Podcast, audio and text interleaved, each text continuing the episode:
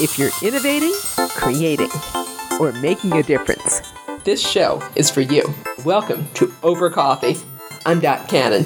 Here on Over Coffee, we talk with artists and innovators about the process of changing the world in terms of what they do. You can make 10 different robots, but one of the key aspects of this kit is that you can actually put different coding blocks. And then once you put those coding blocks, you can control the movement, you can control different lighting, you can do many different things. When you were five years old, did you love to make things? What if you could have had them light up, make sounds, and move as you directed? San Diego based educational robotics company RoboLink has just given young creatives that opportunity. With their newest product, designed to help students fall in love with robotics as they prepare for their futures. RoboLink has now completed a highly successful Kickstarter campaign for their fourth robotics kit, BuildyBots. And BuildyBots allows kids ages 5 and up to build their own unique robots and then code them without a separate computer. Hansol Hong is the CEO of RoboLink. Hansol, as we speak, you're finishing your fourth successful Kickstarter campaign for RoboLink for a really exciting new product for kids. Would you tell me about BuildyBots and how that came about, please? Yeah, sure thing. So now I have a kiddo, two, uh, three-year-old, and then just these days, a lot of students are pretty addicted with all this screen with the iPad, computers, and TV and everything. So we actually that's a collaboration project that we did with a company in Korea, and then we essentially the product BuildyBots is a zero screen time robotics platform that teaches coding.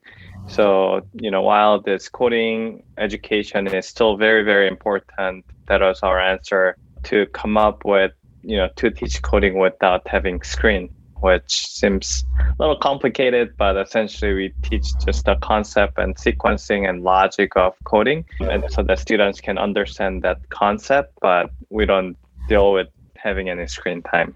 Let's look at what build bots are and what they can do. I think your three year old might be a little bit young for this, but let's say we have a five year old. We open the package. What do we see? What can they build with it? And how do they code? Yeah, so initially, once you open the box, it would be very similar to like opening Legos. So you open the box, there's a lot of different pieces, and then you can, you know, with the name, as you can guess, it's a BuildyBot. So you can make you can make 10 different robots with that. So students will be building those. But one of the key aspects of this kit is that you can actually put different what we call coding blocks. And then once you put those coding blocks, then you can actually put different sequencing so that that robot will be according to how you're putting those physical coding blocks. So, for example, I was looking at one of your videos and I saw this very cool coding board. It sounds like the child, for example, could have the robot go three steps forward, light red, light green, things of that nature. Yes, that's correct. So you can control the movement you can control like different lighting you can do like sound and you can do many different things. You can like program it to do like different patterns. So it's for as young as a five year old so they can build and learn how to do coding without having any you know devices. I know robolink does all kinds of cool stuff with camps and virtual camps and educational classes and things did you get a chance to have your students try building stuff for BuildyBots? Yeah, so we we did a little bit, not as much as we want to for this time of period because we were doing a lot of virtual camps and then this is like prototype that we are testing so we wanted to get like actual hands-on in-person experience with the students but as everyone know during this time it's kind of hard to do in person so we had some of the in-person summer camp that we hosted here in San Diego, and then actually got those in some of the hands of the students. And we also had some of our interns that came in that played with it that had blast with that too. So yeah, we had we had some of the testing, yes. It occurs to me to wonder how you got the robots away from the big kids, as in interns, to get the little kids a chance to play with them. These are amazing looking. Right, right, definitely. I did want to mention RoboLink is coming up on a pretty special anniversary. Would you tell me, as long as I've been talking with you about the various cool robots, this is our fourth interview, but I don't know the story of RoboLink. How did you come to found the company? Sure. So we initially we we wanted to teach tech and STEM in fun way. So we started as a uh, after school program. So we had this like janky prototype that we had. And then essentially we started teaching, you know, our beginning was like teaching five elementary school students robotics and coding. And that's how we got started. And then that five students became 20, 100. And then we've been teaching, you know, hundreds and thousands of students since then. And then while we were teaching those students, essentially our janky prototype became, you know, better and better. So we put that on Kickstarter on 2015, I believe. And then that got funded on Kickstarter. We decided to focus on like actually dealing with uh, schools. So right now, that was around 2017, 18 or so when we made that decision. And then since then, we've been going into our major clients are schools in the US. We have about 1500 or so of school that's like using our products. Our most popular product is CoDrone still. So our programmable drone. So that's what we are known for. And yeah, so that's how we got started and that's where we are now. I loved the Zumi, and I had the pleasure of talking with you at CES about the CoDrone. How many innovation awards do you have so far? Oh, we got one Best of Innovation awards. So we got we got Best of Innovation award from robotics and drones category, and then it was pretty pretty competitive. I think we're competing against like companies like Intel and DJI and some of like pretty big name companies apply for that. But we're fortunate enough, like there's a two category, there's an innovation award and then there's a best innovation award. And yeah, we got that. So that's great. That's a small company. That is pretty impressive. That's fantastic. What would you consider has been one of your most fun experiences as an innovator in those almost 10 years with RoboLink? I think it still goes down to the basics for us. I think what keeps us at night is like when we, you know, see our students or when we see our teachers, you know, appreciating what we do and then really learning us impacting their lives too, especially on the student side. Now that we are in business for, you know, about nine, ten years now, some of the students that we're teaching actually already has gone to college and some of them they weren't that interested in engineering before but now they are computer science or you know like some kind of robotics engineers in colleges like carnegie mellon uc berkeley stanford. And then like we see all these like actual impact that our company has been making and them actually truly enjoying the engineering process. That's great that we also see on the other side that you know students who are still not interested in engineering but still fully understanding the concept of technology. So you know we we had some of the students in miami who you know they're artists and dancers. So they flew our drones and what we call drone swarms and then students were performing dancing and choreographies with that. And those are really great like for non-technical students to do those things and then coming up with the whole new performing arts with that. You know all this like meaningful impact that we are creating that that's amazing. And that's what keeps us going. Now what if you're either an educator or serving youth in a community organization and you think what a great idea but I don't have the budget. I think maybe if there's any like teachers out there, just wanted to say that there's a lot of grant out there and then you can use or teachers for schools or like even instructors at YMCA or Boys and Girls Club. There's a lot of grants out there right now. So, and then you can use those funds to purchase our kits. So make sure to you know, do some Google search or you can contact us at info at robolink.com and then we would love to share any information that we have info at robolink.com for those after school programs. Boys and Girls Club, a personal favorite of mine. We have an amazing one here in Long Beach, YMCA, anything of that nature. What about appealing, when we talk about the arts, appealing more to girls because there's still such a gap? How do you capture the imagination of girls when they are mainly interested in the arts to say, hey, this is for you too? Yeah, for sure. That's actually one of very, very important metrics that our company care about because the stats change, but in terms of like the engineers at college, female engineers usually somewhere around 13% to like 23%, like somewhere around there. So the number is very low but it's definitely changing for schools like Carnegie Mellon. I've been told that now their ratio is about 50 50 female to male. So, like, yeah, so even throughout the time that we are in business, there's definitely people who intentionally think about it and changing it. As a small startup, we try to do whatever we can do and you know, we are hoping to impact it more. And then, you know, as you mentioned, like the Zumia, we were showing it here, but some of the things that we tried to do was some of the small findings that we're seeing is that girls a lot of the girls they actually cared about the mission oriented things. So using robots as a medium to resolve a mission. So when it comes to a self-driving car that does like interesting mission i think a lot of girls are more interested. We intentionally chose a little bit more gender neutral color. Our company color is blue. We wanted to make it a little bit more natural so we we chose like teal color so that it's a little bit more neutral between boys and girls.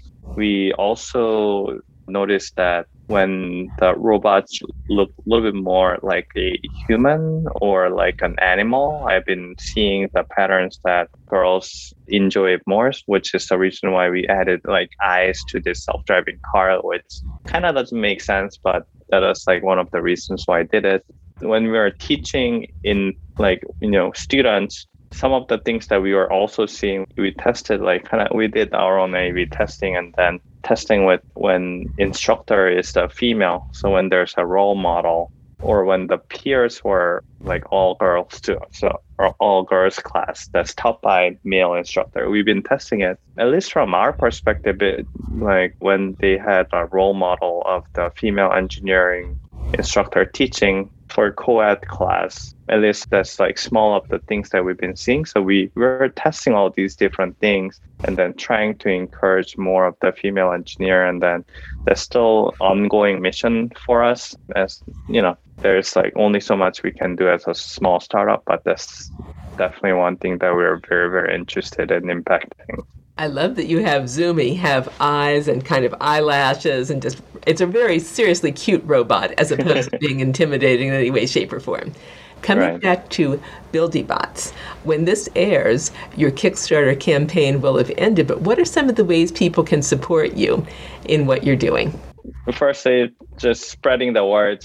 BuildyBots is, you know, for Kickstarter, it's definitely like testing for us too. It's interesting testing for us because Kickstarter platform itself is a little bit more for like 20s, 30s, like a little bit more male dominant platform in my opinion. So, but we just wanted to get the Kickstarter as a marketing campaign to get started to see how much interest there are and things like that. And then it's a new challenge for our company too because we've been mainly dealing with more of upper elementary to high school students product. And then this is our first time that we're dealing with you know five year old to like eight year old crowd essentially. So it's it's completely different space for us. So if anyone can spread the words and then just share this project with someone who might be interested then that'd be best way we'll probably have it on our website and then we're still doing pre-order after Kickstarter ends too. But if you can spread the words, that'd be awesome.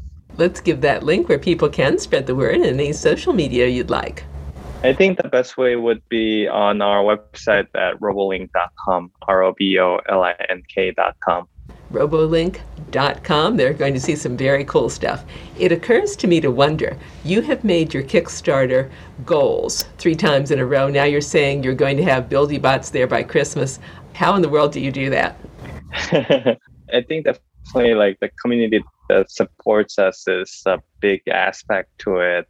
So we try to communicate with our community and then keep them engaged with what we're doing and then a lot of them are keep coming back to us and supporting even if they're not using it they're purchasing those as a gift so the whole community aspect of our users and backers, those are key, you know, success for us. I'm envisioning people putting in 24 hour days and everything, getting stuff out. But that again is awesome because you are a small company and you've made three goals and look to be making this goal by Christmas time. How would you say your perspective on educational robots has changed since you started now that you're a dad? so I get to actually test even after work with my kiddo too. So definitely that changed. In terms of the macro market, how I see it is I'm originally from Korea. So I see kind of like two different markets from Korean side and US side. So to start from US first, I think it's just starting. So this year the macro market of education robotics is is known as like 1.3 billion market 1.3 billion dollar market right now and then it's going to be doubling in five years. So it's very fast growing market right now and then a lot you know when we started it was a lot more like early adopter teachers or influencer teachers using it. And now i'm seeing more of the mainstream teachers like using it even beyond their STEM and coding classes in like math and physics classes and things like that. So it's definitely becoming more of the mainstream. So it's it's exciting time to be here. I had wondered with the pandemic striking, because of course you were doing all kinds of camps and everything, how you had to reimagine. And it looks like you've done really well. What was happening for you? How'd you do that? now I can answer that smiling, but last year it was very, very tough. So we, I think main thing is that we survived just like many other people. So, you know, like lockdown happened in March, but usually f- for April and May is when the school orders the most for products like ours. So when the lockdown was happening, our sales all of a sudden like started going up pretty significantly because like the schools were anticipating okay school may be closed for you know like month or two and then they not make it. For those orders our order went up significantly around like early to mid march and then around late march when everyone couldn't make it to school like our revenue went down like dramatically down. And then when we were anticipating for like more of the higher sales for April and May, it was very tough.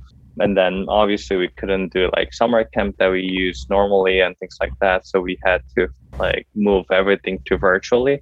So that, you know, that worked out that, you know, like it wasn't a huge success for us, but it at least like got us going and it created interesting opportunity for us to work with students in you know San Francisco Bay Area, um, East Coast, and even countries like Italy and you know like different places like Dubai, you know Dubai and UAE. So it became a lot more interesting time to be connected with the rest of the world in better way. Then we've been also teaching different schools virtually as well in like schools in Orange County. Even in San Diego, we were teaching through schools in virtually too. So it became interesting. So last year we survived. This year, this year it's been actually really good. There's a lot of money in education right now. I think about 180 billion came into the education to support a lot of learning loss and you know infrastructure and things like that. And then i think our company has been getting some you know additional orders through that grants as well. So it's interesting time. It's an interesting paradox just how the world has shut down but opened up at the same time with this pandemic. Right. What if a kindergarten or elementary school teacher wants to know more about BuildyBots after your Kickstarter campaign has ended? When you say a pre order, if they pre order, when might they have them for another school year? So usually for if it's school, usually a lot of the schools orders those for like fall semester. So for that, it'll be ready for sure. I think we are for the next batch for Kickstarter. We are already like getting those in right now so that we can fulfill those for Christmas order. So it's more for B2C customers. But you know, around like next batch, we are anticipating to have that ready probably around like February or so. So we'll be getting those in so that schools should be able to have it either for summer camp or for a fall semester. Robolink.com for anyone that'd like more information about BuildyBots or any of the other really cool products that you have. Finally, Hansol, if people could only get one thing from you and BuildyBots or any other robot that you've created in the past nine years about innovation, creativity, and making a difference, what would you like them to take away from what you're doing? It's kind of hard because I think all of our products has different goals in mind. So if you're more of the entry level and then trying to get into coding, then uh, what we are known for is CoDrone, our programmable drone. So it's C O D R O N E. So CoDrone is like more of the entry level. But if you're looking into learning a little bit more advanced, like AI using Python to do self-driving car, then Zumi would be a good fit as well. So those are two of our more popular products right now. And then BuildyBots is new, so we'll be testing it and then getting it ready, and then we'll hopefully we can get more feedback so that we, we can make even better product later on. I look forward to seeing the next 20 wonderful things you come up with. Hansol, thank you for your time today. Thank you very much for having me, Dot. You and I have been listening to Hansol Hong, CEO of San Diego based educational robotics company RoboLink. Find out more about RoboLink's latest product, the BuildyBots Robotics Kit for students ages 5 and up, at robolink.com. And while you're there, check out all their other exciting activities in the educational community as they continue their mission of capturing the imagination of young students and getting them to realize that robotics are fun. RoboLink has classes as well as virtual robotics camps online, and their other three products include the first self driving car robotics kit called Zumi. Once again, their link robolink.com. And that concludes this edition of Over Coffee. Thank you for listening. Listen to more Over Coffee podcasts at twomaverix.com. That's two, T W O, Mavericks. M A V E R I X. And you can contact us at twomaverix at gmail.com. The music you're hearing is royalty free production music provided by Pond5 at pond5.com. I'm Dot Cannon. Here's wishing you a cappuccino day.